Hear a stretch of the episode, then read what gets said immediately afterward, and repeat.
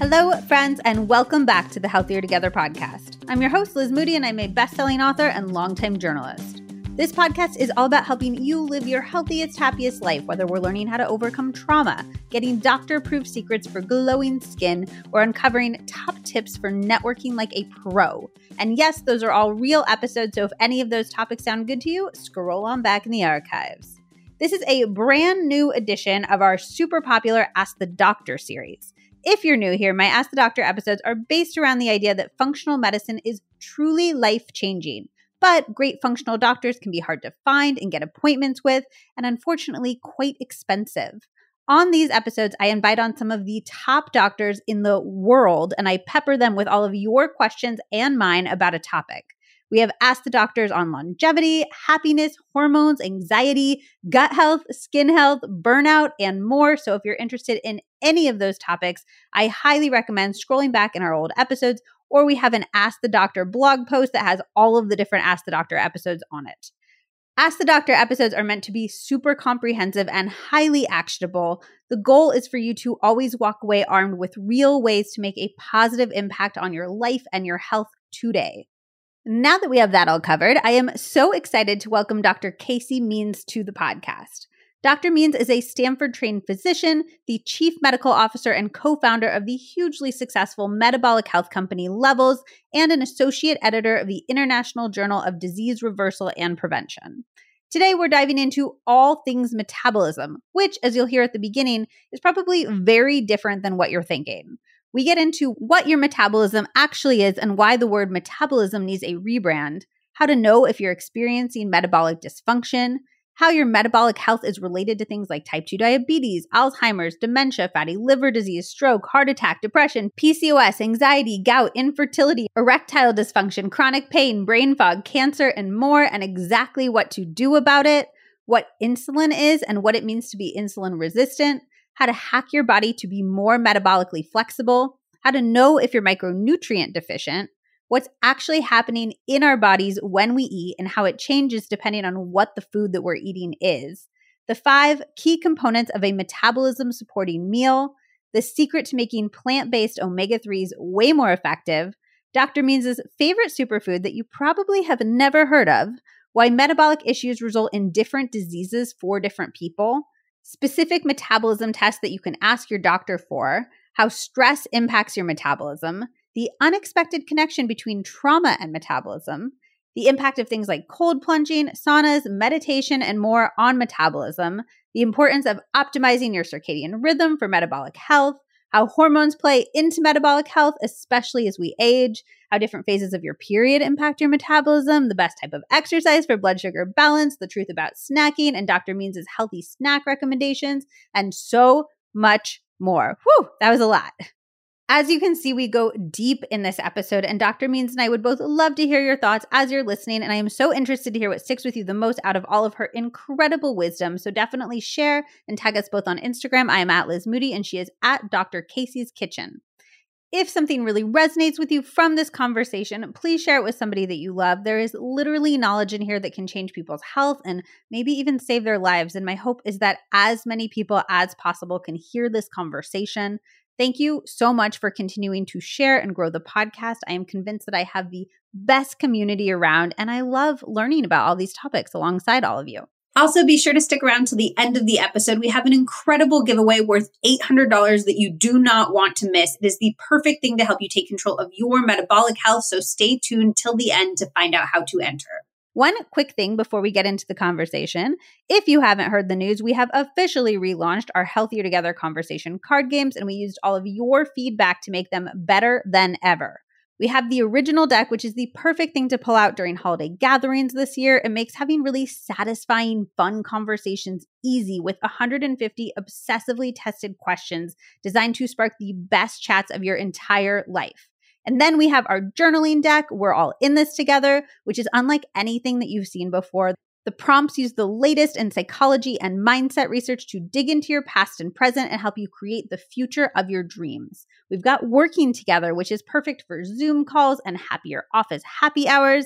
And then finally, we have Raunchier Together, which has games, dares, and a hundred plus question cards that really go there. They are perfect for a group dinner that you will not soon forget, or a bachelorette trip, or just a naughty night in with your partner. They all make amazing holiday gifts, so I highly recommend stocking up. Head to healthyconvo.co to see some sample questions and get your hands on a game before we sell out.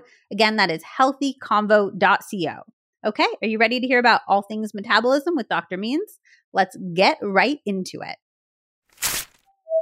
Casey, thank you so much for being here. I'm so excited to have you on the podcast today. And I know that my audience is so excited as well. I am so excited to be here, Liz, especially in person. I can't believe we were able to do this. It was so last minute. And you're just like, Are you in LA? I'm in LA. and it's so much fun to get to meet in person. It is. So we have a ton of things to get into in terms of blood sugar today. So I want to just jump right into it. Can you explain to me first why blood sugar even matters? Like you were talking to a five year old. Why does it matter, especially if we're not thinking in terms of diabetes or the things that we often hear blood sugar in reference to? Blood sugar is so important to understand because it's really a barometer of what's going on with our metabolic health. So, really backing up, it's more about why is metabolic health so important? And glucose is one of the things that we can look at to understand that. Metabolism is how we convert food to energy in the body. And what's so amazing about the human body is that there's about 37 trillion cells in the human body. And you'll hear different numbers between like 10 billion and 50 billion, but 37 billion is one stat I've seen quite a few times. And every single one of those cells needs energy to function properly. We do trillions of chemical reactions in every cell, like every minute. And that's what creates our life. That creates every single thought we have, every single action we take. And all of that needs to be powered by energy. And metabolism is what creates that from food. So you think about the spark of our life, the power of our life, and that is metabolism. And that's why it gets me so excited because right now we know that 93.2% of American adults have a problem with metabolism. And we think of it as that root foundational thing that is required for all their health to be built from. If you don't have a car that has gas, it does not matter what paint job you have or what interior you have or even how much oil is in the car. If there's not gas, all those frills sort of don't work. And so we've got to get that right. And right now in the typical American body, metabolism is under siege. And so fundamentally, it's really just how we convert the raw substrate of energy to a currency of energy we can use. And I like to think of it as a type of money that our body can spend to do basically all functions. It's so interesting because I think that I always thought of metabolism in that like 90s magazine way. I feel like metabolism needs a rebrand because it was such a diet word, at least for me growing up. And I even have this reaction to it a little bit where I'm like, oh, I don't want to think about my metabolism because I've been told for years, like, oh, speed up your metabolism. I've only heard it in the context of weight loss. And it's so, so, so much more than that.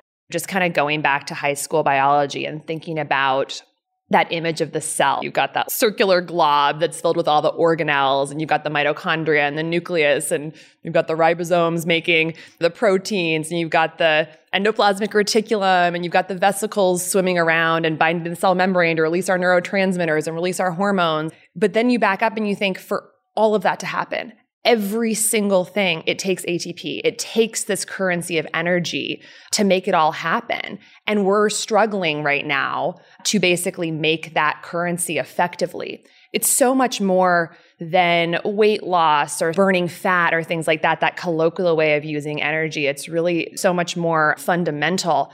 And I think right now, when I say metabolism is under siege, we're in this interesting time where modern Western living on several vectors are all uniquely intersecting to hurt the machinery inside the body that allows that conversion to happen effectively. And specifically, a lot of it's intersecting by hurting the mitochondria. So the mitochondria is that place in the cell where the final stages of the food to energy production happens. And this gets back to glucose because glucose is broken down and then eventually breakdown products of glucose are converted to ATP in the mitochondria.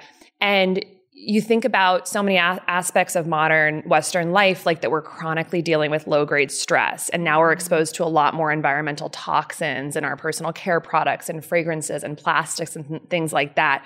We have a micronutrient depleted diet. We are getting less sleep than we have throughout human history. We're dealing with a really high processed food culture that really concentrates things like glucose and fats in foods. And all of those things stress, micronutrient depletion, low sleep, chronic overnutrition, they all uniquely affect the mitochondria.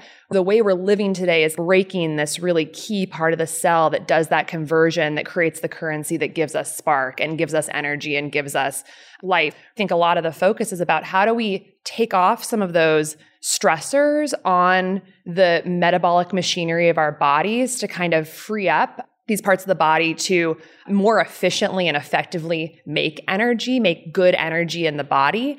And when you do that, I suppose that could be kind of overlaid on fast metabolism because you're kind of making energy more efficiently. And I think the rebrand in part could be like, it's not about speeding up your metabolism. It's about optimizing mitochondrial function, optimizing metabolic pathways that we can do our most basic function of converting food to energy properly and not have a lot of damaging byproducts in that process or just not do enough of it so that we feel lethargic. One of the biggest complaints in primary care offices today is that people feel fatigued. They don't have enough energy. And that's just one of the many, many things that comes out of having a problem with the metabolic pathways.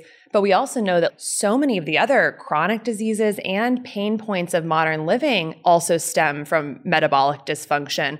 And you've got the big heavy hitters that we know are related to blood sugar issues or metabolic dysfunction, like type 2 diabetes, like Alzheimer's dementia, which is being called type 3 diabetes, fatty liver disease, stroke, heart attack, cancer.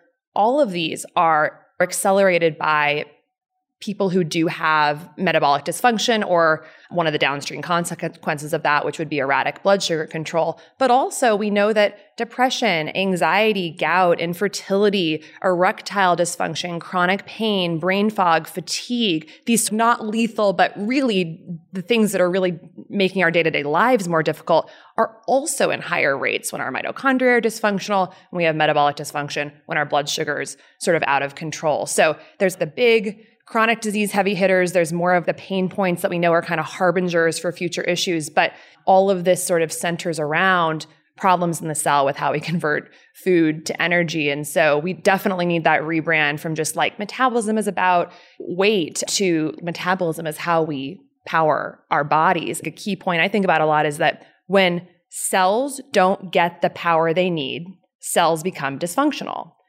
Dysfunctional cells create dysfunctional tissue. Dysfunctional tissue is dysfunctional organs. That is symptoms and disease. It's pretty simple. It's like cells, they're not powered properly. We get symptoms and disease. And the reason that there's so many diseases and so many symptoms that are related to metabolic dysfunction is because depending on what cell type this is showing up in, it could have many different faces. If this is happening in the ovary, it could look like PCOS. If this is happening in the brain, it could look like dementia, depression, anxiety, chronic pain, migraines, all conditions related to metabolic dysfunction. If it's happening in the blood vessels, it could look like retinopathy, erectile dysfunction, heart disease. Where this is showing up can look like different things, but the core pathway is the same, which is a dysfunctional cell. And it just can look like a lot of different things because it can show up in, in any cell type. Taking care of your health isn't always easy, but it should at least be simple.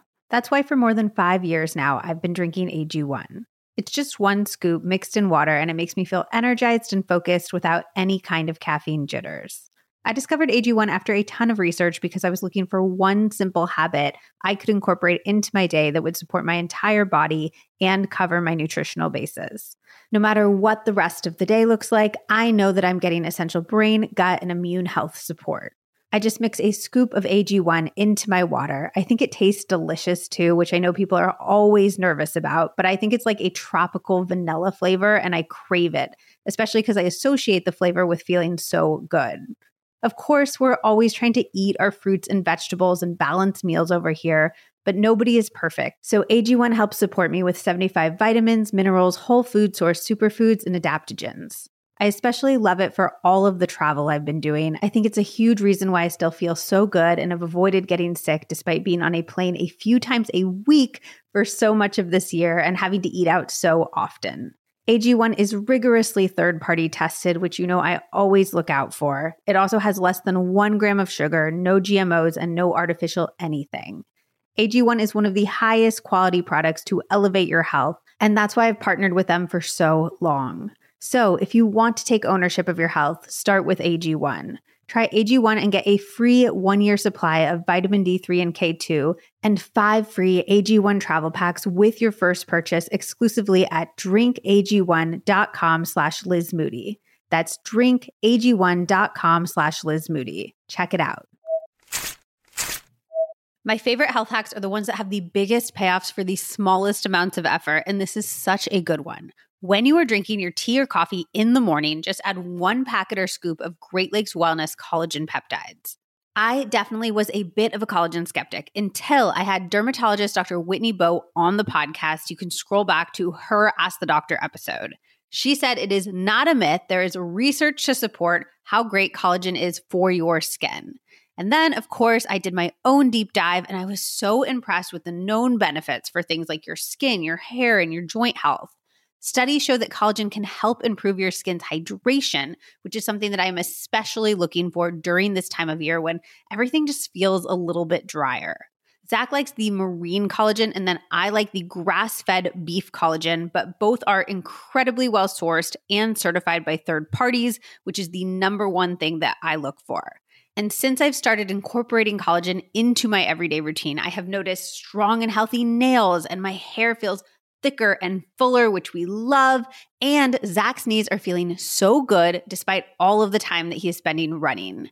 One of my favorite things about the Great Lakes Wellness Collagen peptides is that I cannot taste them at all, and they dissolve so well in hot and cold beverages. Not all collagen can dissolve in cold beverages, and some days you just want an iced tea. To try out Great Lakes Wellness collagen packets or their bigger tubs, use code Liz Moody for 25% off. Yes, 25% off. That is a huge discount off of your first purchase at greatlakeswellness.com. That is Liz Moody for 25% off at greatlakeswellness.com. Okay, I have so many questions. First of all, does low or high blood sugar cause this fuel issue that causes all of these downstream issues? Is it like one thing the stress and the environmental disruptors or et cetera or do the stress and the environmental disruptors and all of those things impact our blood sugar which impacts the fuel? Like is blood sugar one of the things or is everything kind of filtering through the blood sugar that's like the best question. And the answer is it's bidirectional. So I think what I'm hearing you say is that like, okay, we were hearing a lot about blood sugar right now, right? And is it that we just spike our blood sugar over and over and over again and then we get metabolic dysfunction? Or is it that all these things lead to metabolic dysfunction and then we get erratic blood sugar? And is low or high blood sugar just one thing on the list of things that's causing metabolic dysfunction, or are all these other things causing blood sugar spikes and crashes, which are contributing to the metabolic dysfunction? Such a nuanced and perfect question, and one that I think is really important to address because, especially with me being a co founder of a glucose monitoring company, a lot of people are like, oh, the only job I have to do is lower my glucose levels. I just need to keep flat glucose. That's not actually the goal. We're actually here to create a metabolically healthy body that keeps glucose more stable. So, there are about eight things that I think about that are the main things that lead to metabolic dysfunction, which then will result in worse glucose control. And one of those things, like you said, is too much glucose, but it's not the only thing. So the factors that go into hurting a cell's metabolic function is food factors. And it doesn't just need to be glucose, chronic overnutrition of any kind, like way too much fat, way too much refined carbohydrates, it can do what's called nutrient stress on the cell. It's just like barraging the cell with too much work to convert. And so you get nutrient stress, which can cause inflammation, can cause oxidative stress in the cell, like damaging byproducts from just being overloaded. We're eating more today than we have in the past because we have all these high density processed foods. Sometimes I take the analogy of like, imagine it's a cheese factory and this factory's been going along great, gets milk deliveries every day and it goes through the assembly line and you make cheese. And then all of a sudden one day the factory gets 50 times more milk than it was ever supposed to get it's not like you'd make 50 times more cheese that day. The workers would freak out. There wouldn't be enough refrigerator space. You wouldn't be able to get it all through the door. And it would just be a total shit show. And you would probably actually end up making less cheese because everyone's confused. And that's kind of what's happening with our cells with chronic overnutrition is that there's just so much to handle. And by asking the cell to convert all of that, you actually create damaging byproducts like reactive oxygen species, which is when you have an excess of those, it's called oxidative stress. But that can hurt the cell and lead to mitochondrial dysfunction and kind of lead to issues with insulin resistance and how the cell processes glucose in the future. So, yes, overstressing the body chronically with high fructose, high glucose, high refined carbohydrates, high saturated fat, high nutrient stress can be one of those factors. So that's food. And I'll run through the other ones more quickly. Sleep deprivation, chronic stress, micronutrient depletion, so not having enough of the minerals and the vitamins that are required. So, overnutrition, sleep deprivation, chronic stress, micronutrient issues, sedentary behavior, environmental toxin overload, microbiome issues, and light issues. So, not getting enough sunlight during the day. All those things we know can lead to some issues with our metabolism. So, when we think about creating the most metabolically healthy body, I'm thinking on all those planes maximal micronutrients, not overstressing my body with nutrient stress, getting adequate sleep, getting enough movement throughout the day, making sure my stress levels are under control, focusing on my microbiome, getting sunlight when I'm supposed to be getting it and not getting too much blue light when I'm not, and then avoiding as many environmental toxins as possible. And in my mind, that milieu is how we create ultimately cellular health, metabolic health, mitochondrial function, et cetera. So let's say those things are off. We do end up with some mitochondrial dysfunction that can then result in the cell not processing glucose effectively, right? So then you can get the downstream erratic glucose so levels. the cause and the effect. Yeah, oh, exactly. that's annoying. But what I love about it is that there's a lot of different levers and knobs to turn to get on top of this. And what will make you more metabolically healthy may be totally different than what will make me more metabolically healthy. Maybe for me, it's that I'm skimping on sleep, I've got some unresolved trauma, and I'm just love fructose rich foods or something. And I, those are my three things. But maybe for you, it's actually like more environmental toxins and sedentary things or something like that. So that's why I really love a functional medicine approach, is because you really have to look at the person and be like, in your body, in your life, what are the things we need to focus on? Because there's a lot that goes into the cell being functional and the mitochondria working. And one of those things, of course, is trying to not have chronically elevated and up and down glucose swings that stress the cell. Are there micronutrient deficiencies that you find are particularly common in having these downstream effects? Yeah, the micronutrient thing is such a fascinating topic because more than half Americans are now deficient in key micronutrients. And we talk a lot about macronutrients, you know, fat, protein, carbs, but the little molecules that actually make the cell work properly are the micronutrients. They're like the lock and key cofactors that let things in the cell work. And specifically with met- metabolism, for example, magnesium, which a lot of people are deficient in, for ATP to actually be functionally active in the cell, it has to have magnesium bound to it. So you might be making all the great ATP, but if you're magnesium deficient, the ATP is not going to work properly. Also, zooming in on the mitochondria, the final step in converting glucose to ATP is this five protein sort of thing called the electron transport chain. And each of these proteins basically like pass electrons that ultimately create this proton gradient that is used to power the creation of ATP. And each of those protein structures in the electron transport chain require specific micronutrients to actually function properly. So things like manganese, magnesium, vitamin C, a lot of B vitamins.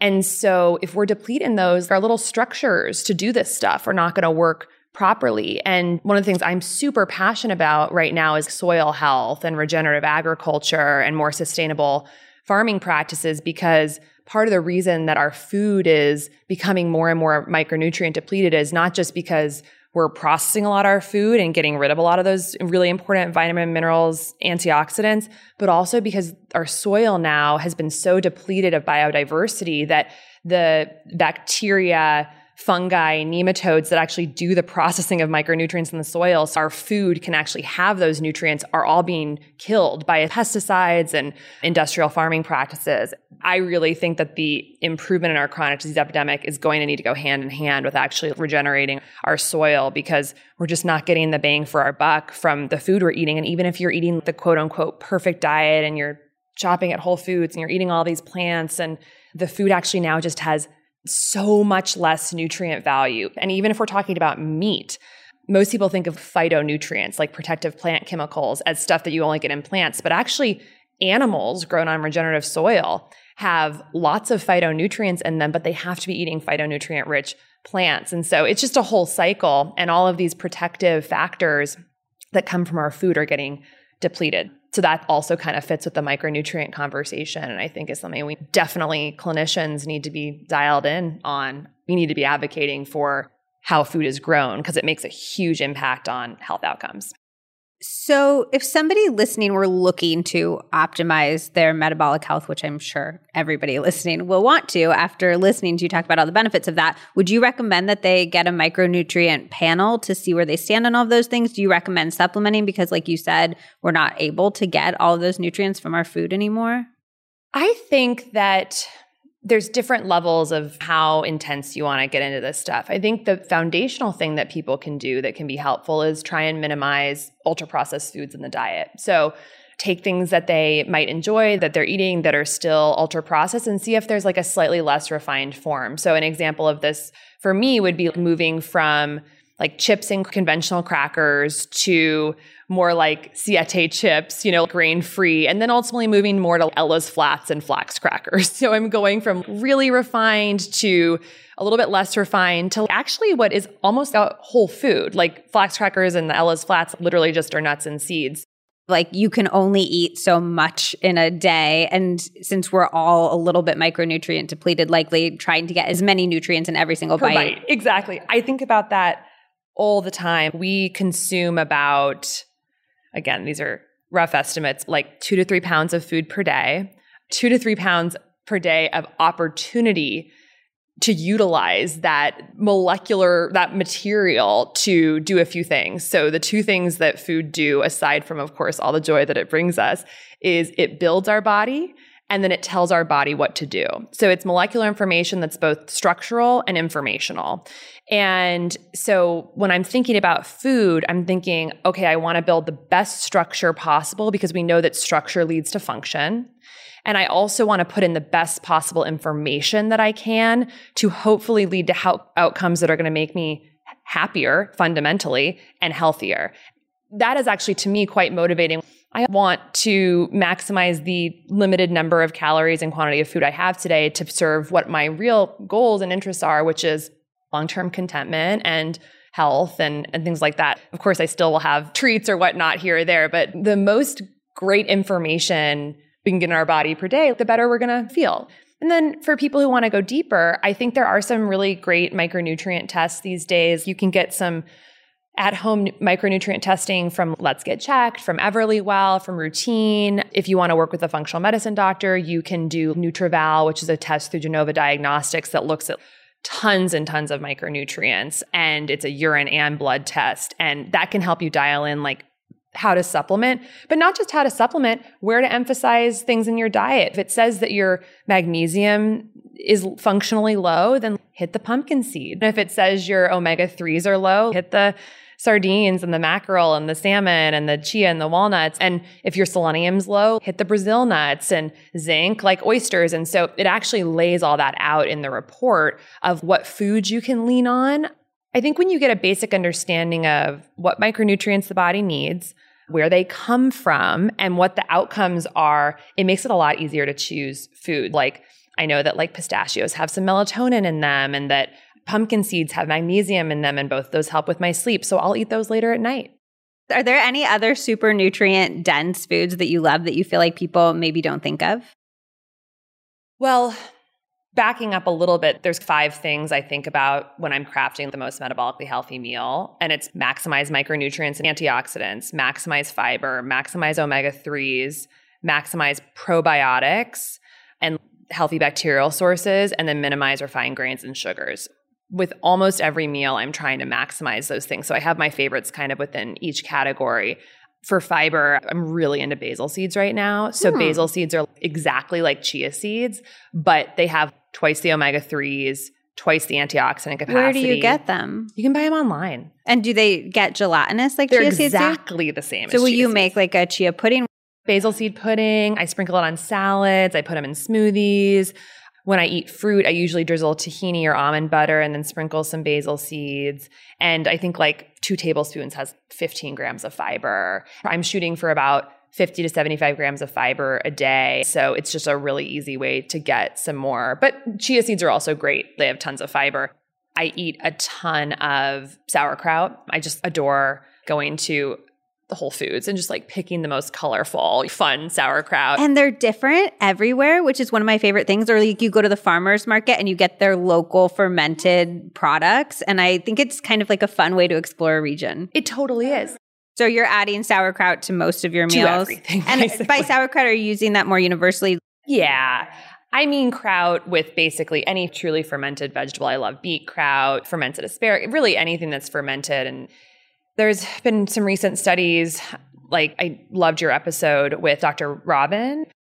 Robin Chutkan. Yes, amazing. She talks about the American Gut Project and how you want to get like 30 different plant foods per week. And then recent Stanford research showed that six servings probiotic rich foods per day is actually ideal. So kind of loading it up. If I have eggs, kraut. If I have salad, kraut. If I have a a bean bowl kraut and it also makes things so much more colorful which i really enjoy so kraut basil seeds and then i eat a lot of sardines and mackerel like canned so that's omega-3s so that gets the omega-3 those are three things do you have favorite vegan omega-3s yeah, certainly fish oil supplements.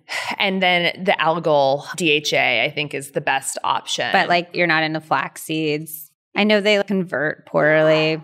No, I, I, am. I mean, I love them and I eat a lot of upstream omega 3s. So, coming from chia, basil seeds, flax seeds, walnuts, and get the alpha linoleic acid.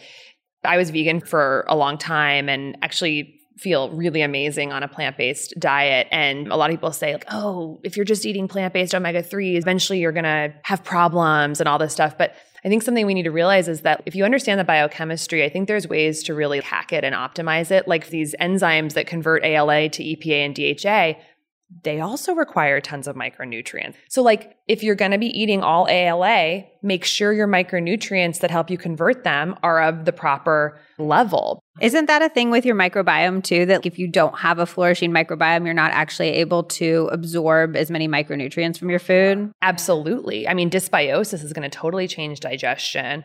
That's a great point.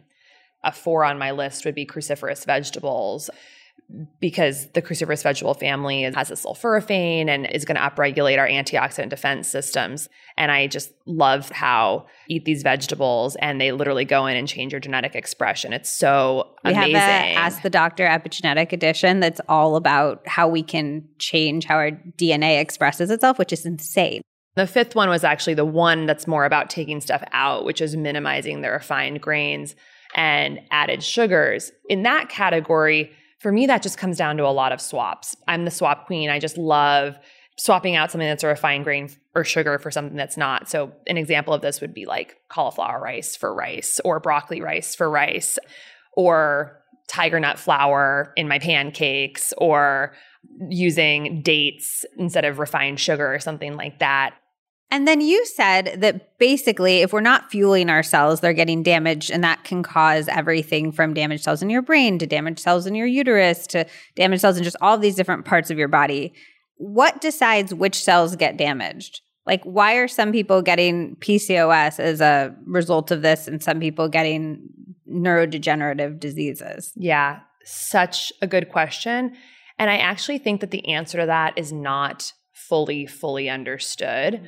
Something I've thought about a lot. I think one thing we do know is that there's this concept of comorbidity, which is that diseases often come in packs. Like you get heart disease and stroke and dementia, or we see type 2 diabetes with cancer and things like that. And so we know that often collections of different groups of cells often get affected in concert with each other. But exactly why two women with insulin resistance, like one gets PCOS and like one more gets fatty liver disease, I don't think it's completely known. My hunch is that there's multiple hits that have to happen for some real symptoms and disease to emerge. So maybe there's also an underlying hormonal issue that's happening that in combination with insulin resistance kind of tips over the edge to polycystic ovarian syndrome whereas someone else has some brewing mitochondrial dysfunction insulin resistance and they're also on like a really high fructose diet which we know uniquely affects the liver so maybe that person gets the fatty liver disease manifestation so that's kind of how i think about it is like there might be person specific hits that are specifically affecting certain organs. It's like a cocktail. it's a bit. cocktail. Yeah. Are there diseases that if somebody came to you and was like, I have this disease, you would be like, I definitely think you should look into your metabolic flexibility. Like, this is very likely at the root of this? Well, I think in the world we're living in today, where we know that nearly 100% of Americans, early 93%, have at least one biomarker of metabolic dysfunction. There's almost no one in the world that I wouldn't have dig into this. There's almost no disease that's not worsened by poor metabolism. So if someone is suffering, that's one thing that's very actionable. So, like, let's make sure it's okay. I was with Dr. Terry Wahls yesterday, who is one of my heroes. She wrote the Wahls Protocol. She's one of the preeminent experts in the world on autoimmune disease, specifically MS, but in her viral TED talk, Minding Your Mitochondria, is really all about how fundamentally, like, autoimmune disease is disease of mitochondria. And she's the MS sort of person, but she says, no, this applies to all autoimmune diseases. And again, this gets back to your question of why would one person get lupus, well, where one person gets MS, if it's all mitochondrial issues. And I actually, I asked her a very similar question when I interviewed her on my podcast. And I think she said something similar, which is that it's not totally known, but it kind of has to do with what else is going on in the body. So got to figure out the answer to that question at some point. For instance, someone with autoimmune disease, I feel like probably 99% of rheumatologists or doctors dealing with those things are not going to tell their patient to look at their blood sugar or look at their insulin. But from Terry Wahls' perspective, she thinks every single person with autoimmune disease should make sure their insulin levels are under control, their blood sugar levels are under control, that they're looking at those parts of their lab testing to make sure that that's optimized because it's something you can do something about like very quickly. And there's also a phenomenal book coming out from a Harvard psychiatrist called Brain Energy. And he talks about how every single mental health issue that we know of today in some way is related to metabolic issues in ways the cells are functioning. And so for anyone dealing with these issues, you want to at least look under the hood of what's happening with these metabolic pathways. So I actually see it as very empowering. So, how do we look under the hood? How do we know if we're metabolically flexible? Are there tests that we can ask our doctor for? There's several different things that you can look at. The simplest thing, of course, is like the standard criteria for diagnosing metabolic issues, which is going to be like the American Diabetes Association criteria for if you have prediabetes or type 2 diabetes, which are the most prototypical metabolic issues. And so that would be looking at your fasting glucose, which you can do with a finger prick or you can do in a yearly blood test, or of course, you can look on a continuous glucose monitor. And if your blood glucose is under 100, they'll say, you know, you're non diabetic. If it's between 100 and 125, they'll say you have prediabetes, 126 or above, type 2 diabetes based on looking at the research, I actually think we probably need to have some tighter criteria for that because what we actually know is that a fasting glucose between about 70 and 85 milligrams per deciliter is probably going to lead to much better health outcomes than if you're in the higher range of normal, which is like 85 to 100. So even if the doctor is testing your glucose and says, oh, you're totally fine, you're under 100, you should be drilling in deeper than that. You should really be looking for that lower end of normal because we know health outcomes are better when it's a little bit tighter. And by the time you actually get up to a fasting glucose of 100, you may actually have a lot of metabolic issues that have been brewing for five, ten years. And so that gets me another test that I think is really quite useful, which is a fasting insulin test. Quick detour to sort of the physiology for blood sugar to be taken out of the blood and into the cells, it requires the pancreas to release this hormone called insulin. And as we develop metabolic dysfunction, within our cells um, and mitochondrial dysfunction, the cells will essentially become resistant to insulin signal because the cell is saying like we're not processing glucose well in here. It's not working well in here right now. We've been overloaded with glucose. We've been overloaded with all these other stressors that we talked about. We don't want more in this cell. It's like the cheese factory. No more milk inside the factory. The body is so smart and says okay insulin we're not listening to anymore and the cell receptor actually becomes numb to it but the body's smart and the body's like, well, we're getting that glucose out of the bloodstream. We're going to get it into the cell because we don't want it in the bloodstream because too much blood sugar in the bloodstream leads to inflammation and it leads to glucose sticking to things and causing dysfunction. And we don't want that in the bloodstream. So then the pancreas produces all this extra insulin to like force the milk into the factory, force the glucose into the cell. And that actually works for a little while. It actually can overcompensate the insulin resistance and drive the glucose into the cell. So what happens is your fasting blood sugar may actually look pretty normal, but actually your insulin levels are rising to overcompensate for the insulin resistance. So if you can ask your doctor for a fasting insulin test, you might see that that's actually quite high even if your fasting glucose looks normal. So then you can imagine it will take a lot of time for that whole compensatory system to break down.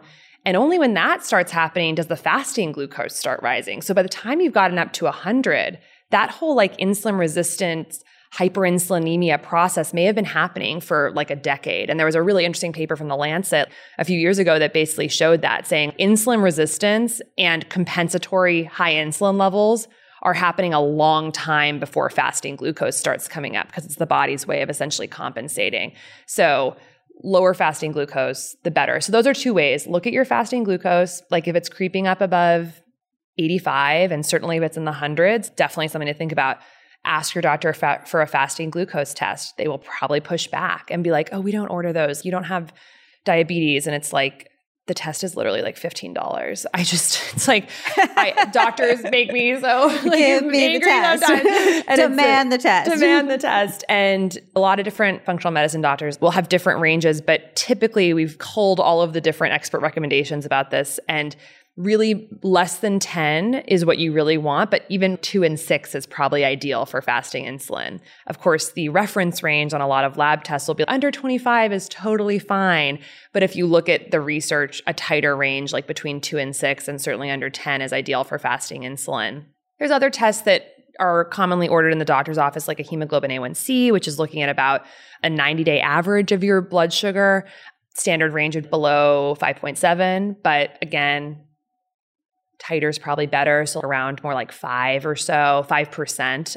The hemoglobin A1C is a fascinating test because it gets back to that point around sugar sticking to things. If the sugar is chronically higher in your bloodstream, in the concentration in the blood is high, it literally just sticks to anything and it will stick to hemoglobin in the red blood cells. And so, what that test is looking at is what percentage of your hemoglobin in your red blood cells is glycated, meaning sugar is stuck to it. So that's why the, the test is done in a percentage. So you want it to be lower because that's representing generally lower concentration. Glycation is actually really one of the underlying factors that leads to wrinkles because collagen is one of the most abundant proteins in the entire body. And when sugar sticks to collagen, it cross links it and makes the protein structure in the skin actually somewhat different. And that is actually one of the root causes of what leads to wrinkles. And so I just think that's so like if you don't want to be metabolically flexible for your health, do it for your vanity. I mean, it's something I think about. I will say your skin looks phenomenal There's Botox in here. I can't lie and say, yeah, that it's all the blood sugar. So, but it's thank a, you. It's a mix. We on it's this podcast, we love a mix. I'm not going to pretend that this is all glucose. Okay, so any other tests that we should be asking for? Fasting glucose, fasting insulin, hemoglobin A1C, and then of course, if you want to put a continuous glucose monitor on, you can just take a look at your glucose 24 hours a day and see what's happening with more of the glucose dynamics because all of those are more snapshots. Trends can also be very helpful because fasting glucose can change day to day. What's really interesting about some of those tests that are single snapshots is if you get four hours of sleep the night before your blood test, your fasting insulin and fasting glucose could be higher because these things can actually change based on even one very poor night of sleep or something like that. So while they can be useful, continuous monitors can tell you a little bit more about like what's happening day to day. Like, oh, when I get really good sleep, my fasting glucose is 73. And when I get terrible sleep, my fasting glucose is 81. And oh, my hemoglobin A1C, which is my average, looks pretty good. It's maybe like 5.2, but goodness, I'm spiking up from 90 before my meals to 180 after my meals, like three times a day. If I keep this up for a long time, that hemoglobin A1C is definitely going to go up over time. So you can actually start to use it as a way to get a little bit more granularity about trends in your glucose dynamics and metabolic health and start to understand behavioral factors that may lead to more stable glucose. Because fundamentally, we'd like to see more of like gentle, small rolling hills on our glucose monitor, more stability, and not huge up and down spikes because over time, those are, like we were talking about earlier, kind of stressing your whole system and can lead to problems down the road. When we're young and otherwise healthy, we can compensate for a lot of that. But we don't want those spikes all the time, not just for the long term issues, but also for the short term way we feel. Like when you spike quite high, you often will deal with what's called reactive hypoglycemia afterwards, which is where you spike and your body's like, oh my God, so much glucose and releases all this insulin and then actually overshoots and you crash. And it's that reactive dip that is often when people feel anxiety, tired, and have cravings. So there's not only power in glucose monitoring for understanding your trends over time and behavioral factors, but also because like in the short term, we often feel just a little bit better when we don't have the really big spikes. I have a product that is going to change your life. I've recommended this to so many people and they're all floored. It's basically a perfect dupe for the viral Laneige lip mask, but a million times better and with ingredients that are clinically proven to help dry lips and actually good for you, which is important because you're essentially eating anything that goes on your lips. It is the Osmia Lip Repair Overnight Mask, and it feels like heaven. And you're going to want one for yourself and also to stock up and give them as gifts because they are the best present. They help my dry lips when nothing else works, and I will never be without mine now. And while you're on the Osmia site, you are going to want to stock up on the bar soaps. This is the original product that Dr. Sarah Villafranco, the founder, created, and they have converted me to bar soaps after years of not being able to take the plunge. They're cured longer, so they last way longer than any other bar soap I have ever found, which is amazing for travel. I have been traveling so much recently, and I've had literally the same bar of soap, and they smell amazing and they do not dry out your skin. Go with the scent that speaks to your soul, but coffee mint is my personal favorite. Finally, if you remember Sarah's pod episode, she has a whole line of products that help with skin conditions like perioral dermatitis, which is when you get red and broken out around your mouth, eczema, and acne, even when nothing else works. She's famous for this. So start with the black clay facial soap and the purely simple face cream if you are like, oh, yes, that is me. If you would like to try any Osmia skincare products for yourself, they have so generously created a code for the Liz Moody podcast listeners. Code Liz Moody is good for 20% off your first order with Osmia at osmiaskincare.com. Once again, code Liz Moody is good for 20% off your first order with Osmia at osmia skincare.com. Money was such a source of anxiety for me for a long time. I'm always talking about building good, healthy habits, but I didn't have any when it came to financial wellness. Once I started getting educated about my money, I began to feel empowered about it. And pretty soon I was like, how did I let this cause me so much anxiety for so long? If you are struggling just like I was, you need to check out YNAB. YNAB is an app that teaches a set of simple money habits to help you spend, save, and give without guilt or second guessing. It's one of the apps that experts I talk to recommend over and over because it's grounded in techniques that you won't see anywhere else that actually work. You start off by learning four simple core habits that are actually genius and have completely changed the way that I think about money. And then it guides you through saving so you are never caught off guard by a surprise expense again. So you feel safe and secure with money. But maybe more importantly, it also helps you fit the things that you love into your spending plan so that you know you have the money for that bachelorette party or that weekend getaway that you've been dreaming of. Also, and I love this, you can add up to six users to one account. So if you manage money as roommates or with your partner, it has got you covered. It has incredibly high ratings on all platforms and has become a huge cult hit because it's helped millions of people actually build the financial life of their dreams, even people who truly thought it was impossible. Check out YNAB and learn the habits with a one month free trial, no credit card required at www.ynab.com slash Liz Moody. You'll get a month completely free and be able to see for yourself what a big difference it makes. I promise you're going to get back way more than you spend. That's www.ynab.com slash Liz Moody. I'd love to get into some of those factors in a really nuanced way. So I'm going to play a little game. I have a list of things, and I would love to know kind of in a specific way if these things impact our metabolic health and in what way if they do. Some of them maybe they don't at all, some of them maybe they really do. So let's just get into it. Okay, stress I feel like is a yes. You've talked about stress, but can you get a little bit specific about how stress impacts our metabolic health? Stress is a huge factor.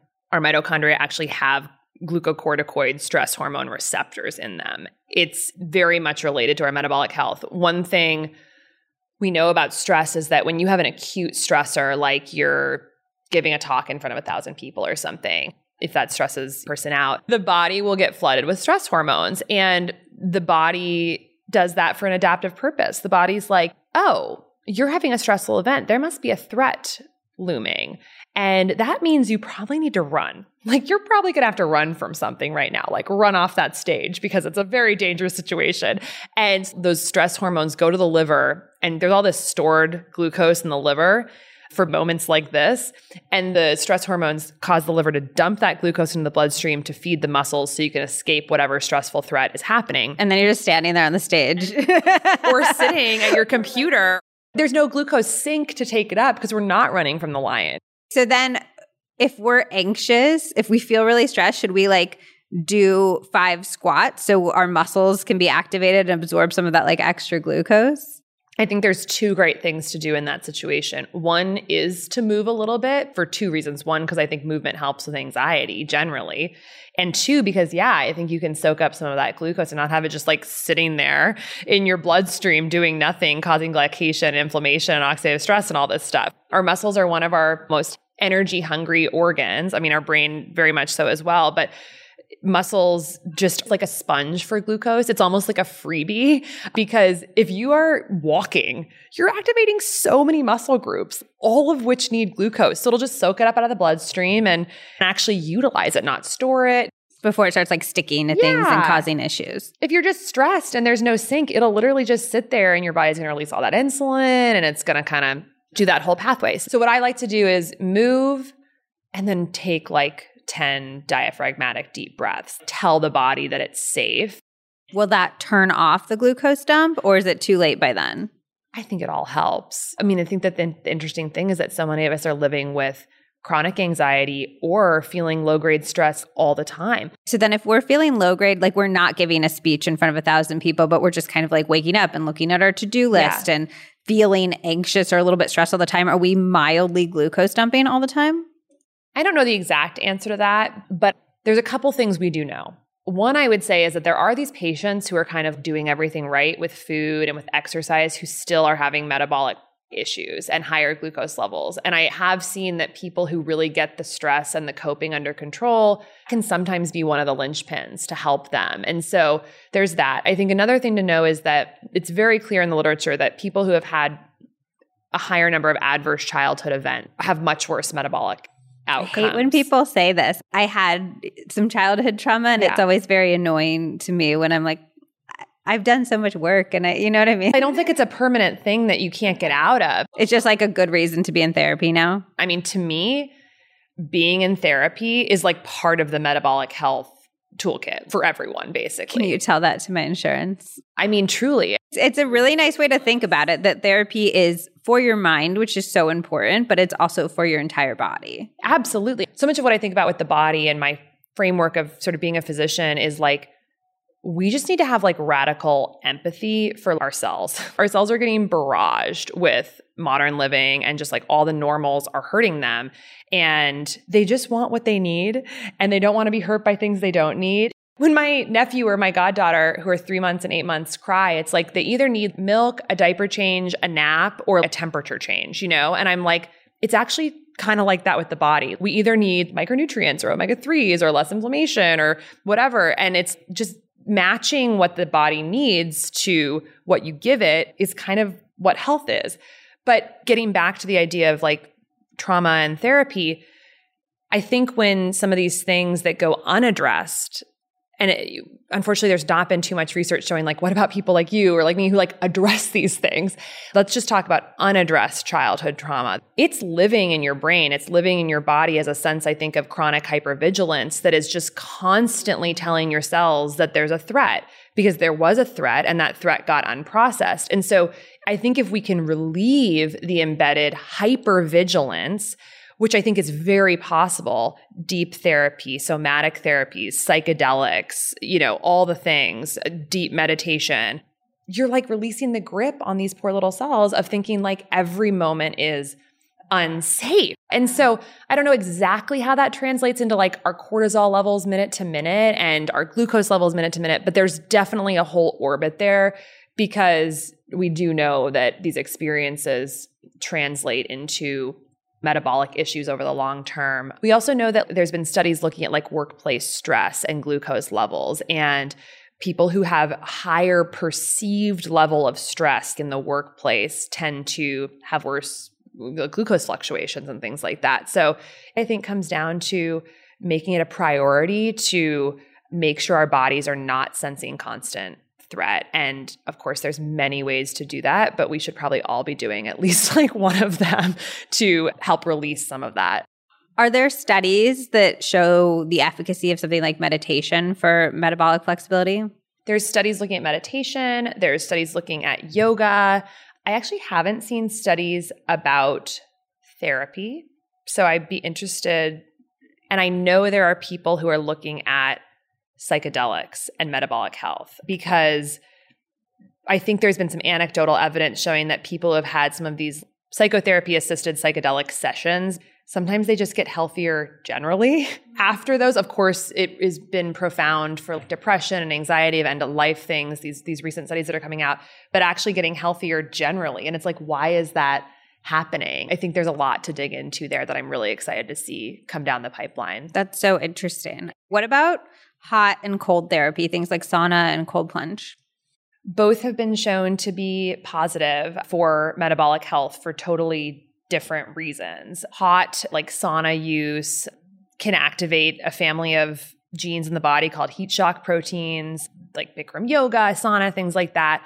And those can affect the way we take up glucose out of the bloodstream. And then in terms of cold, cold is really cool basically, if you're putting the body under a stress where it needs to create more warmth, it stimulates the body to actually make more mitochondria and promotes mitochondrial biogenesis. And cold may actually help us produce this type of fat called brown fat. Most of our fat is like white fat. But babies actually have a lot of this type of fat called brown fat. And the reason it's brown is because it's filled with mitochondria and it generates heat and helps babies thermoregulate. But we actually lose it as we get older. So we want to produce more of this tissue that has all this mitochondria and talk about like boosting metabolism. Brown fat is essentially like the definition of boosting metabolism because it's like you're just burning through more energy. So, cold therapy, certainly in animal models, has been shown to increase quantity of brown fat. So, that's something I've been doing a lot of cold therapy recently with cold plunging, and I aim for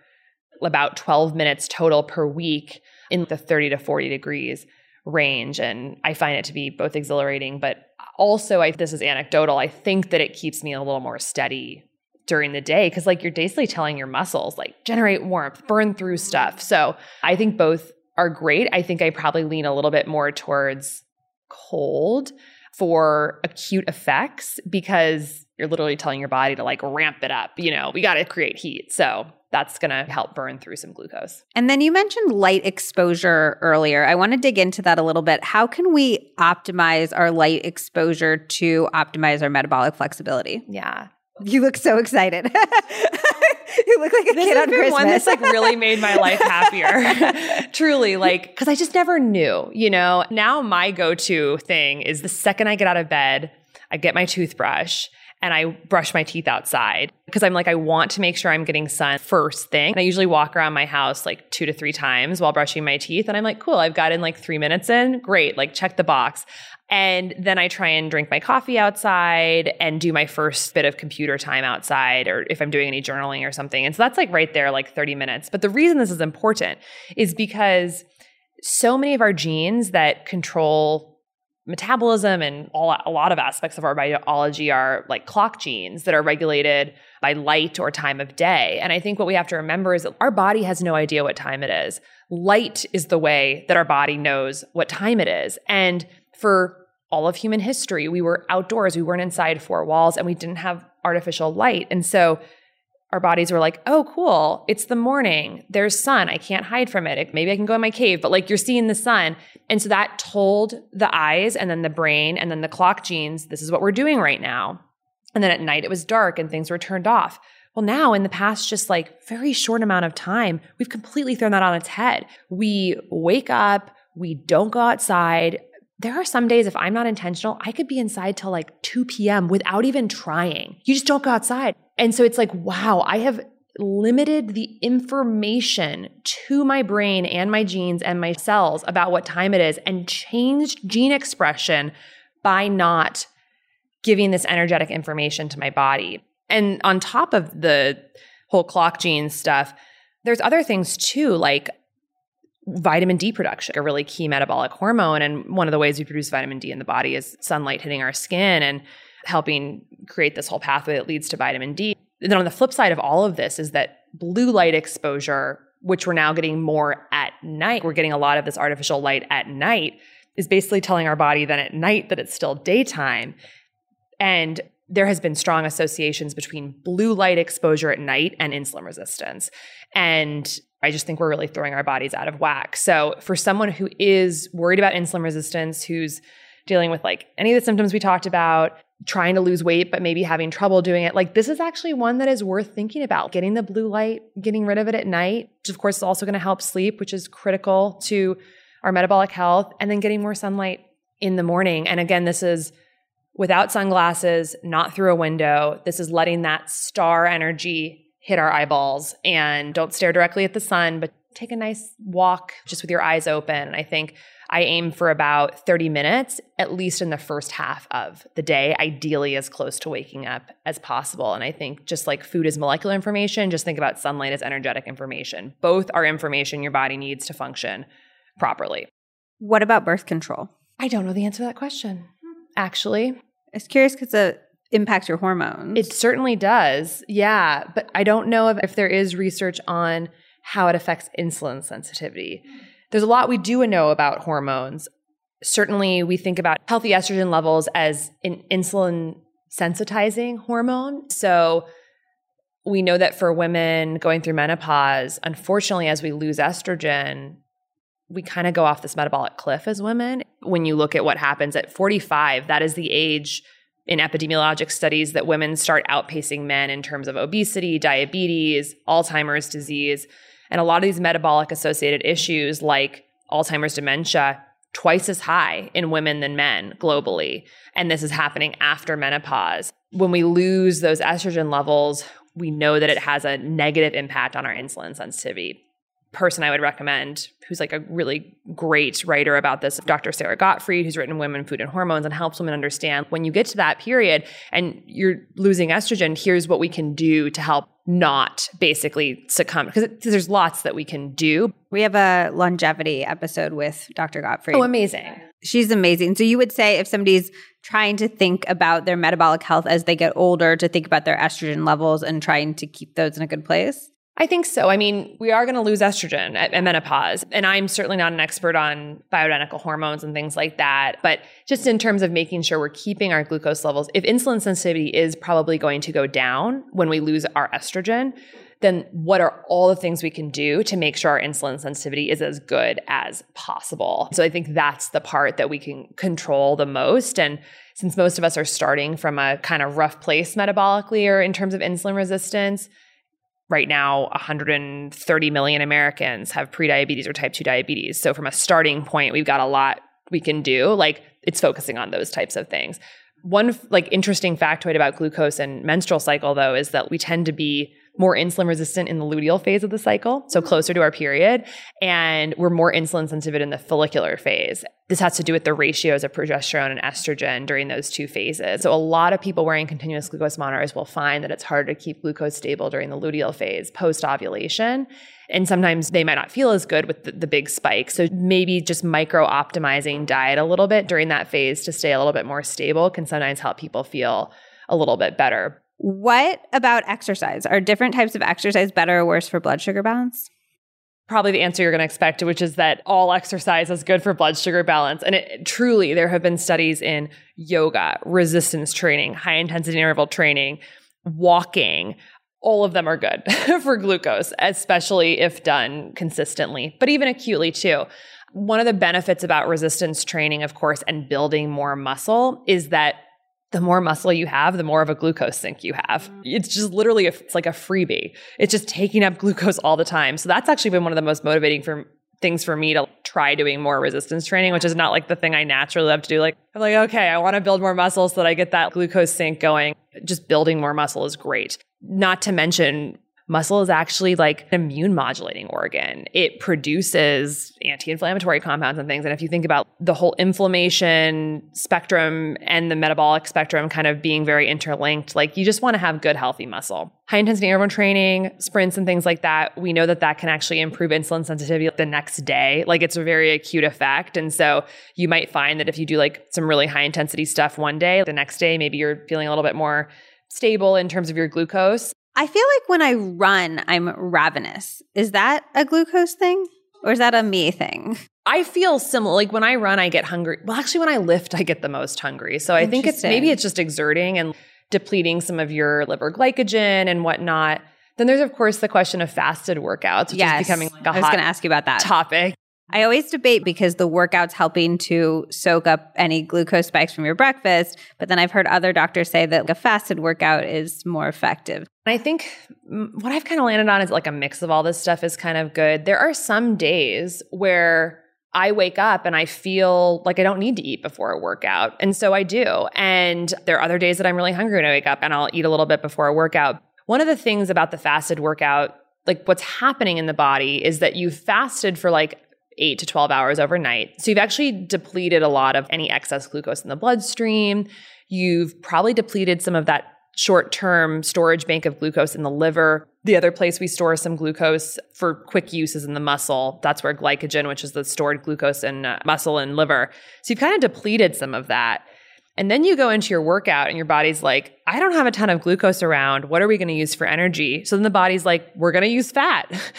if you basically are low on your stored or circulating glucose, your body's going to do two things. It's either going to make glucose from like fat or protein, or it's just going to break down the fat it has and turn that into ketone. I like thinking about like, okay, if I'm doing a fasted like Peloton workout or a jog or something, or even a walk, I'm emptying out my stored glucose in a sense. And then flipping that switch to fat burning, which is the definition of metabolic flexibility. It's basically using not just glucose, but also another substrate that we have in the body, fat, for energy. And metabolic inflexibility is when you can't do that switch, basically. So I like the idea of like, okay, I'm going to give my body this opportunity to literally like clear out a lot of the glucose and f- kind of force it to burn some fat. I like checking my ketones sometimes so I can actually see that I am producing ketones. And that is actually like proof to me that I'm becoming more metabolically flexible. But that's not the only way to become metabolically flexible. But that's how I think about fasted workouts. And so, yeah, just kind of giving my body the opportunity to try burning a different type of of fuel. And if I overload it with carbohydrates all the time, it won't have the opportunity to do that. So then resistance training, high intensity interval training, fasted cardio, but like truly walking is like a miracle for glucose. And I know you've talked about this with a couple other guests, but it's really kind of amazing. just taking a short walk after a meal can lower glucose responses by 30%. We do a lot of experiments with our community and we sent people 12 ounce cans of Coke and we're like, drink the Coke and just sit and chill, drink a Coke and take a short walk after the Coke. And we asked them to keep all other things kind of similar, like get the same amount of sleep on each night, do it at the same time of day, don't eat anything beforehand. And the peak spike went from like 162 milligrams per deciliter, which is quite high, to 132 milligrams per deciliter on average. It's like a 30 point difference just for like taking a stroll. Over the course of a lifetime, that makes a difference. And so, a little post meal walk, even if it's for 15 minutes, can make a really big difference. And some of my favorite studies are around looking at walking during one big chunk of the day or walking for like one to two minutes several times per day. And the research is pretty clear in a couple studies that if you actually move even for very short a period of times, multiple times per day, you have better glucose and insulin levels than if you just do one chunk, even if it's the same amount of time cumulatively. So the specific studies are they took people in basically three groups.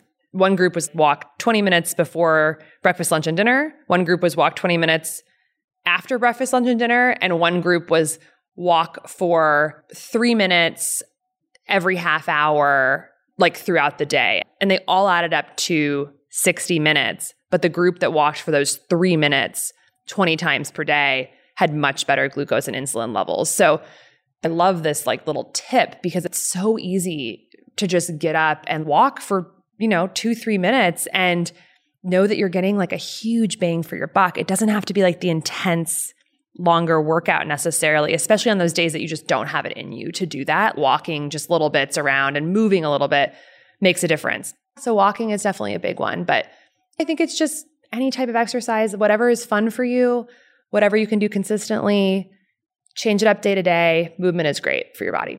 What's your vibe on snacking? Like, speaking of the 90s magazine stuff, I feel like it was to keep your metabolism going. You want to snack all the time, just fuel it, fuel it, fuel it. Is there truth to that at all? No, I don't think so. Ultimately, we want to become metabolically flexible because metabolic flexibility really is freedom in the sense that it means that your body doesn't need to have glucose always at the ready to make energy. We want to be able to like tap into that fat burning for energy, not necessarily for weight loss, but just to like to create energy. And one of the things I think about with like hanger is that if you are not metabolically flexible and you're finding that after a few hours, like two to three hours, you need a snack or you feel like anxious or hangry or just like really intense cravings, it could be a sign that your body's not tapping into fat burning for energy effectively. Sometimes when we're snacking like all the time, especially like remember the 90s, it was like six small meals a day. You're really not giving your body a break to just process what it's got and maybe then turn on some metabolic flexibility. With that said, I love snacks. So I just tend to be thoughtful about my snacks. And if I am getting hungry in between meals, I try and make it really nutrient rich and low glycemic. Some of my favorite things for snacks would be like, of course, nuts. I love guacamole packets. I love hummus. I love flax crackers, seeded crackers, olives, coconut slivers, things like that. None of those things spike my glucose at all. So I know I'm keeping the insulin under better control. And those snacks tend to keep me more satiated. I've heard that dehydration impacts our blood sugar levels. Is that true? So I actually don't know if dehydration itself will change your glucose levels day to day, but dehydration over time is not good for our metabolism generally. But when we're dehydrated, we actually produce a hormone called vasopressin, which essentially feeds into metabolic dysfunction and increases our uric acid levels in our cells, which can kind of hurt our mitochondria. Basically, keeping your blood osmolality, the fluid to salt ratio in the blood, in favor of more hydrated blood, is going to create a hormonal cascade that is better for metabolic health. That's interesting. Are there any things that we didn't cover that do have big impacts on our metabolic health. We talked about a lot of them. One that I'm thinking of is environmental toxins. More recently, there's been great research coming out showing that a lot of the environmental toxins we're exposed to on a day to day basis in so many of our products are actually specific mitochondrial disruptors. We now have a causal relationship between certain environmental chemicals and cells laying down fat. And there's several reasons that this can be happening, but some of it is microbiome effects, some of it is direct cellular effects like on the mitochondria, some of it is epigenetic changes, but the paper that was published on obesogens just this year, what I took from it was one, just as much as we can buy the unscented products with things that have recognizable ingredients in them, the better. So I'm kind of swapping out a lot of things in my house for the clean product stuff. If I'm going to buy a new mattress, try and buy organic cotton or whatnot. But if I do have to buy a new thing, like new Tupperware, I'll buy the glass instead of the plastic. So it's just motivating me to make those small changes. Also, just keep building the biologic resilience to process these things. Like a lot of these toxins get processed in our liver and our gut. And so just keeping gut function on point with the fiber and trying to not hurt our gut function with unnecessary antibiotics or the non-steroidal anti-inflammatory medications or too many pesticides or refined sugar, things that hurt the gut. Like support the gut, support the liver, basically. Build biologic resilience, make choices that can to reduce chemical exposure and then do what I can to elect people who care about this. Vote, like vote with your dollar and then think about who's talking about this because a lot of it comes down to just like huge lack of regulation around synthetic chemicals. I think we have like 80,000 synthetic chemicals just being pumped into our environment and most of them are like totally unregulated. And even the ones that are regulated, the rationale will be like, oh, well, at the level that they're in, in this product or whatnot is not causing profound cellular damage. But what we need to always realize is that when we're exposed to thousands of these that are never studied in combination, they can have synergistic effects together. This is one area where increased regulation is necessary because we just have so little control over it as consumers. Do you have any other favorite liver supporting things that you can do to help get those things out of our bodies? In relation to this conversation, I think one of the best liver supporting things people could do is actually get rid of the liver fat. About 40% of American adults now have fatty liver disease, and a lot of children actually have fatty liver disease too. And some of the main drivers of fatty liver are excess liquid fructose consumption. So, essentially high fructose corn syrup products. So that's going to be like the sodas and a lot of the drinks in the stores. And so many packaged foods have high fructose corn syrup, but that uniquely has an effect on generating liver fat. And then alcohol. Alcohol hurts our liver. It generates liver fat in a similar way that fructose does. So just making sure the liver is like as cleared out and healthy as possible. There's all the other like more kind of advanced stuff like herbs and various things, but those are some of the key ones I think about is just like keep the liver healthy by keeping it metabolically healthy. Do you have any favorite glucose balancing hacks? Definitely walking after meals. That one has been a big game changer for me. I think sleep is another one. Sleep is like my biggest wellness struggle. Like I am a good sleeper, but I really like to stay up late. I get up at different times like almost every day.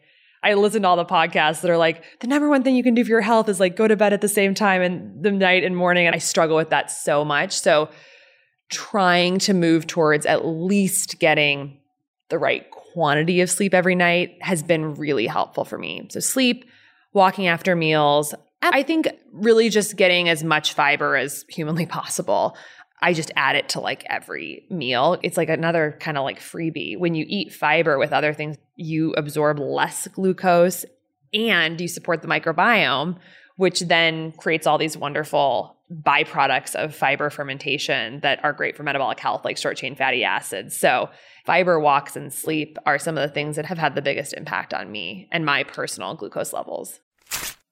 Red light therapy is one of those things that keeps being cited as a favorite tool of so many of the world leading doctors on this podcast. It is an absolute game changer for your skin. It reduces scars, stretch marks, blemishes, and it boosts collagen, and it stimulates hair growth for healthier, thicker hair. It also reduces inflammation at a cellular level, which is why I don't like to just expose my face to it. I like to go whole body for maximum energy and healing. That's why I love Bon Charge's Max Red Light Therapy device. It's a panel that you sit in front of at home. I use it while I'm meditating, which is such a good habit stack. And you get those full body benefits in addition to the skin benefits. Also, by the way, you have skin on your whole body. It has made as much of a difference in the sun damage on my chest as it has on my face. And it comes with protective eye goggles, which is so important. I have personally noticed a huge difference in my skin, but also in my mood. It makes me happier and calmer. And most importantly for me, this is something I've been working on a lot recently in my energy levels, which makes sense given red light's positive impacts on our mitochondria, the energy centers of our body. And because you're in front of the panel impacting your whole body, you're to feel a way larger effect. You need to try the wellness tool that doctors are raving about. Order the Bon Charge Max Red Light Therapy device and start experiencing the amazing benefits today. For a limited time, my listeners get 15% off when you order from boncharge.com and use my exclusive promo code Liz Moody at checkout. While you're there, grab some of the circadian rhythm setting light bulbs. Yes, those are real. Yes, they're very cool. They're the ultimate addition to your daily circ walk. That is B O N C H A rge.com. You'll also get free shipping and a 12 month warranty. Go now to get this exclusive offer. That's boncharge.com with promo code Liz Moody to get 15% off. It takes a lot for a health supplement company to wow me, but Cymbiotika really breaks the mold. If you haven't discovered them yet, they make really different products than any other supplement company I've seen before. They have a lot, so I highly recommend that you check out their website and take their quiz to find out what's best for your specific goals. But I wanted to call out a few of my personal favorites. First of all, the topical magnesium. You all know I love magnesium, and I've always wanted a topical spray that wasn't sticky, that felt good and luxurious to use and that actually let the magnesium absorb into my body, which requires DMSO as an ingredient, which I have actually never seen in any other product. If you have achy muscles or sore feet, this is literal heaven. And I also love it before bed to help with sleep. And then I have become increasingly interested in minerals. We talk a lot about vitamins, but adequate minerals are so key for energy. And unfortunately, it's become harder to get adequate minerals because our soil is so depleted of them.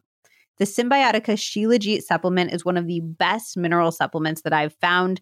And the research around Shilajit is profound. There's robust human and animal research that shows it acts on ATP in a way that significantly helps restore and create energy, which is one of the biggest things that I love it for as a low caffeine consumer. There's also robust research around its anti inflammatory properties, its brain protective properties, and more.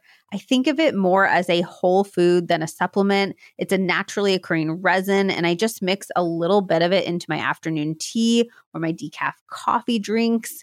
And like all Cymbiotika products, there are no additives, fillers, toxins, or artificial flavors.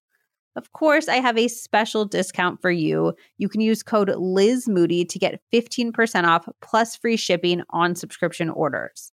Again, that's code Liz Moody for 15% off on cymbiotika.com.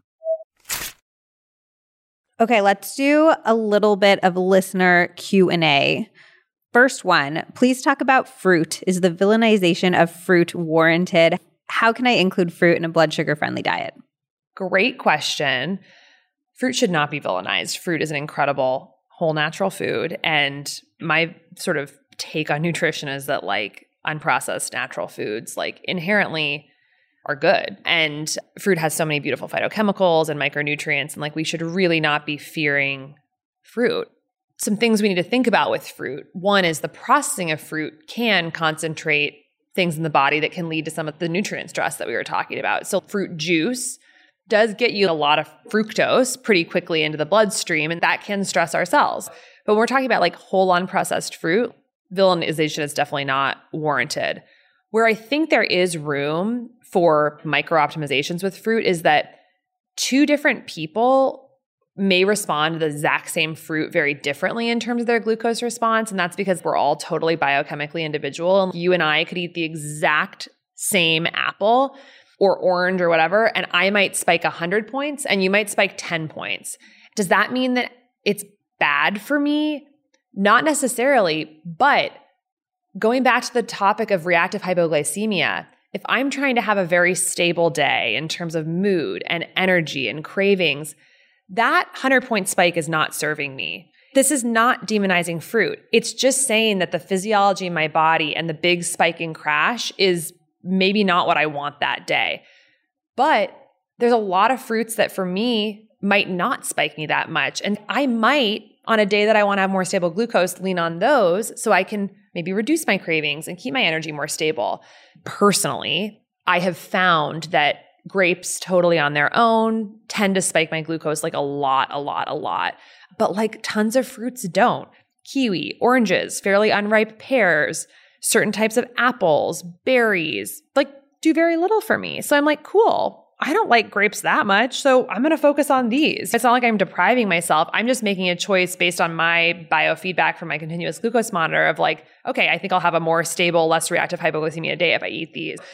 Unfortunately, I think that the conversation has gone and funny on social media a little bit with like fruit and glucose monitors because if we're just thinking about like all spikes are bad, you can never have a spike, a spike is the worst thing in the world, then people start fearing certain fruits. But I just think about it as this is a category of food, and some work really well for me, and maybe a couple spike me a lot more. So I'm just gonna maybe lean on these. I mean, sure, I had grapes yesterday, but like I'll also maybe be a little bit more thoughtful about how I eat them if somebody doesn't have a continuous glucose monitor, would it just be about paying attention to how you feel after you eat grapes and blackberries and apples and things like that? I think it's one really dialing into how you feel. A glucose spike for me feels like a little bit elevated and a little It's like high a little a bit. Little high, yeah. yeah. A little light. And then I usually feel a little bit tired 30 to 45 minutes after that. So if you can tune into that, I think that's one clue. But the other thing you can do is just like go off directionally glycemic index stuff. Glycemic index is definitely not perfect because of that bioindividuality. And the paper that really blew this all up was this paper from Cell about seven years ago called Personalized Nutrition by Prediction of Glycemic Responses, where they basically really threw a wrench into the whole glycemic index thing because they showed that two healthy people could eat the exact same food and have totally different glucose responses based on all these different biochemical factors inside their body. With all that said, I think directionally you can look at a glycemic index chart and be like, okay, if I'm trying to have less of a glucose spike, I'll eat these fruits that are somewhat lower glycemic load or glycemic index, and maybe I'll avoid these ones up here so much or pair them differently. So that's how I would approach it. See how you feel and then use some directional signals from glycemic index. What is your favorite energy or protein bar? Oh, good question. There's this bar that I really like by Resist Nutrition that was actually made by two amazing young ladies who had PCOS and they decided they wanted to create the bar that was more metabolically healthy. And it's really good. The ingredients are really clean. I'm pushing them to make an organic version. It's some of the best ingredients I've seen in a bar. This is from a listener. I always have a midday crash where I get exhausted around 3 p.m., even if I've eaten a really protein, fat, and fiber rich lunch what is causing this and what can I do? Interesting. First of all, kudos for her for being so in touch with her body and like listening to those signals. I think it could be so many different things. I'd start by examining the meal a little bit because I think sometimes we can think the meal is super glucose balancing, but sometimes there's some hidden things in there that we might not know. Of course, salad dressings are one of these some big spikes I've had were in restaurants where I thought I had a total glucose stabilizing salad or something like that with protein and all this stuff. And then I have like an 80 point glucose spike and it's like, what was in the salad dressing? It wasn't even that sweet. Like, are there any little culprits in there that are causing a spike? Maybe she's really sensitive to root vegetables. And so is thinking that that's actually like more of a complex carb, but it's actually spiking her. So this is where a finger prick glucose monitor or a continuous glucose monitor can be really helpful. And the finger stick glucometers are so cheap these days, like $25 at a pharmacy, or you can get them on Amazon. Of course, a CGM, a continuous glucose monitor, is a little bit more expensive, but both work. So prick your finger like 30 minutes, an hour, an hour and a half after the meal and see if you are spiking and crashing. That would be step one for me. And look for any hidden ingredients ketchup for instance it's like ketchup it's like always the secret spiker for people because most ketchups have added sugar in them these days. And then I would probably be thinking about other factors that might be making her tired, like her sleep and maybe wearing a sleep tracker for a little bit. And I think sometimes we can be getting eight hours of sleep, but maybe there's very little deep sleep or restorative sleep in there. And there could be some hacks on the sleep side that could be helpful with that. And then I might also look into like food sensitivities as well. Cause I think sometimes, aside from glucose and metabolic stuff, there can be some subtle digestive or food sensitivities that could be happening that are making you feel tanked, even though it's independent of the glucose stuff. So let's say we're doing all this stuff. We are metabolically flexible. We're fueling ourselves in the way that our cells want to be fueled. We're taking care of them like they're little babies. Is the promise there that we are going to reduce our risk of future disease? Is the promise that we're going to undo the PCOS? All of these sort of negative downstream effects of fertility problems are we going to undo them are we going to reduce our risk of future what is the promise you're kind of leaving us with here i think that both those things are the hope like you gave the example of pcos there's six or seven studies that have looked at what happens when you put people on a more metabolically healthy diet. And in many of them, there's been extremely promising results of restoring fertility and reducing PCOS symptoms and improving insulin sensitivity. So, one is, yes, symptom and disease reversal. When I was in surgical residency, I had like four severe conditions that I was dealing with. And when I got just this basic cellular stuff figured out, which took really uprooting my whole life, they all went away. When we get our bodies more metabolically healthy, we can expect to improve if metabolic dysfunction was a part of the physiology of why you're feeling the way you're feeling. And then I think the long term chronic disease prevention is really like a huge, huge one. If people stay insulin sensitive and keep their glucose levels in a healthy and stable range throughout their lifetime. So we're not talking about the day to day trends. We're talking about like over the course of your lifetime, are you keeping it in sort of like a healthy range and your insulin levels and your insulin sensitivity? You slash your risk of nine of the 10 leading causes of death in the United States by like a large percentage. You just totally improve your chances of not getting Alzheimer's, dementia, heart disease, stroke, chronic kidney disease, chronic liver disease, type 2 diabetes, dying from a viral infection, a respiratory infection, all those things just get totally slashed if you are metabolically healthy and your insulin sensitivity is good. And even cancer, like high insulin levels are significantly associated with worse cancer outcomes. And that's a big motivator for me. I know I can keep these things under good control now and hopefully throughout my 40s, 50s, et cetera it actually takes a huge weight off my shoulders. It's not a guarantee that I'm not going to get dementia or anything, but I know that I'm doing what I can to really reduce the risk of those things. So it's really about both feeling good now and ideally reducing risk of future chronic disease.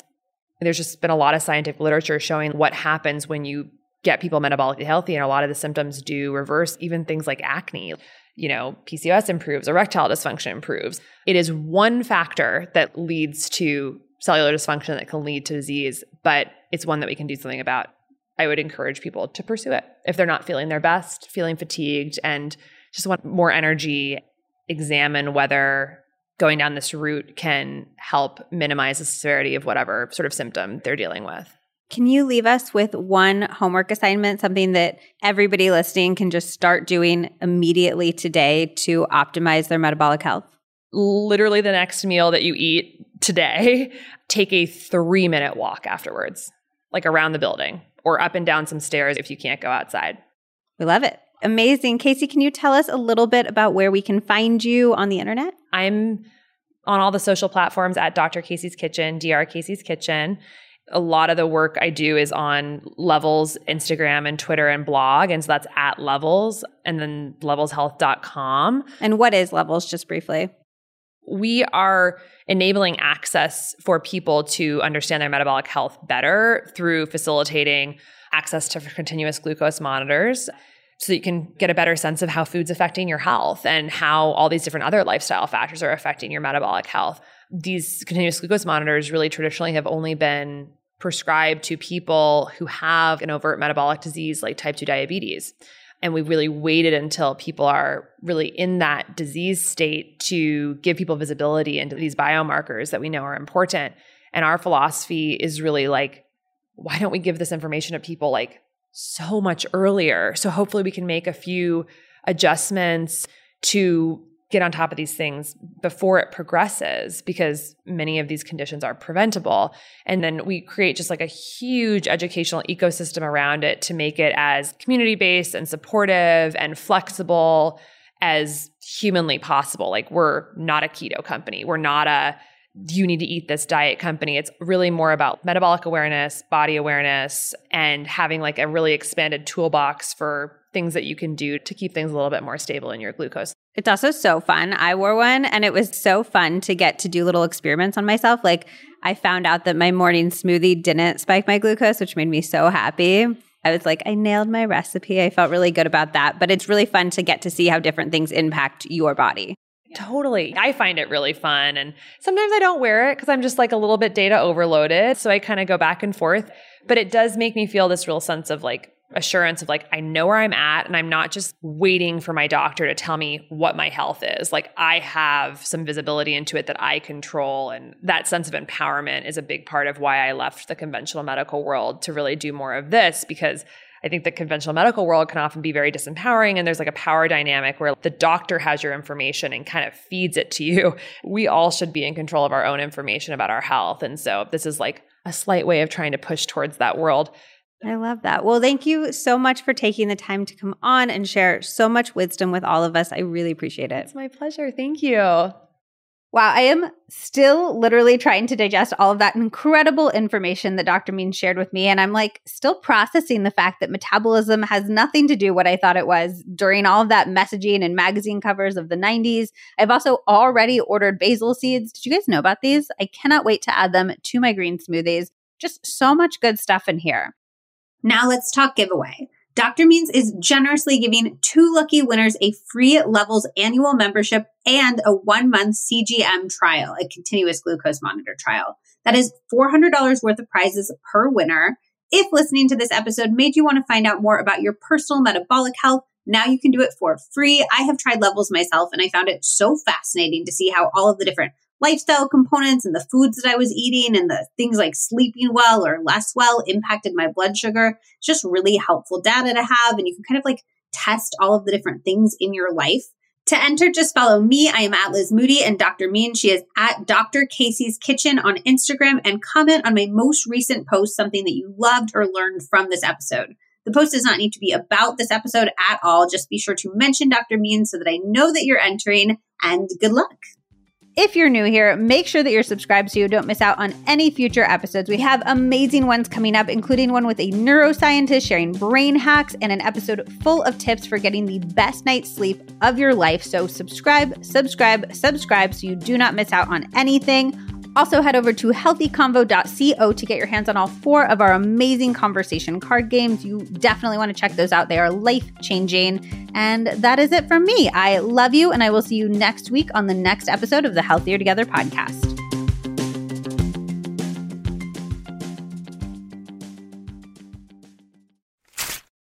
I have been looking for a quality fish oil to take myself and recommend to you for years, and I genuinely couldn't find one that met my quality standards. And then I kept hearing from doctors on the pod about how important it was for our brains and our hearts, even dermatologists who said it makes a huge difference for our skin. And I was like, okay, I truly need to figure this out. Then I found O3 Ultra Pure Fish Oil from Puori. The brand was literally created because the founder ran into the same problem as me. He couldn't find anything truly pure enough to take daily. Puori believes in full transparency with all of their products. Every single batch is third party tested by the Clean Label Project and IFOS, which tests fish oils looking for the highest quality, safety, and purity standards in the world against more than 200 contaminants, heavy metals, pesticides, glyphosate, dioxins, and bisphenols, to name a few. And they always receive a five out of five star rating. Every Puori bottle actually comes with a QR code so you can scan and see the results for yourself. This is well above the standards of any other fish oil I've found, which is so important to me because if I am consuming something for my health, I don't want it to actually be causing harm. Puori's fish oil is so fresh, you'll never get any gross, fishy burps because every batch is tested to make sure it hasn't oxidized and gone rancid. And yes, that is where those burps come from. Do not just take my word. With Puori, you can find actual data behind every single batch, which makes Puori a supplement brand that you can trust. Right now, Puori is offering my listeners 20% off their O3 Ultra Pure Fish Oil and all of their great products. Go to my special URL, puori.com slash Liz Moody, and use my promo code Liz Moody. This even applies to the already discounted subscriptions. You will get almost a third off the price. Go to P-U-O-R-I dot com slash L-I-Z M O O D Y. Do not wait. Use promo code Liz Moody at P U O R I dot com slash Liz Moody.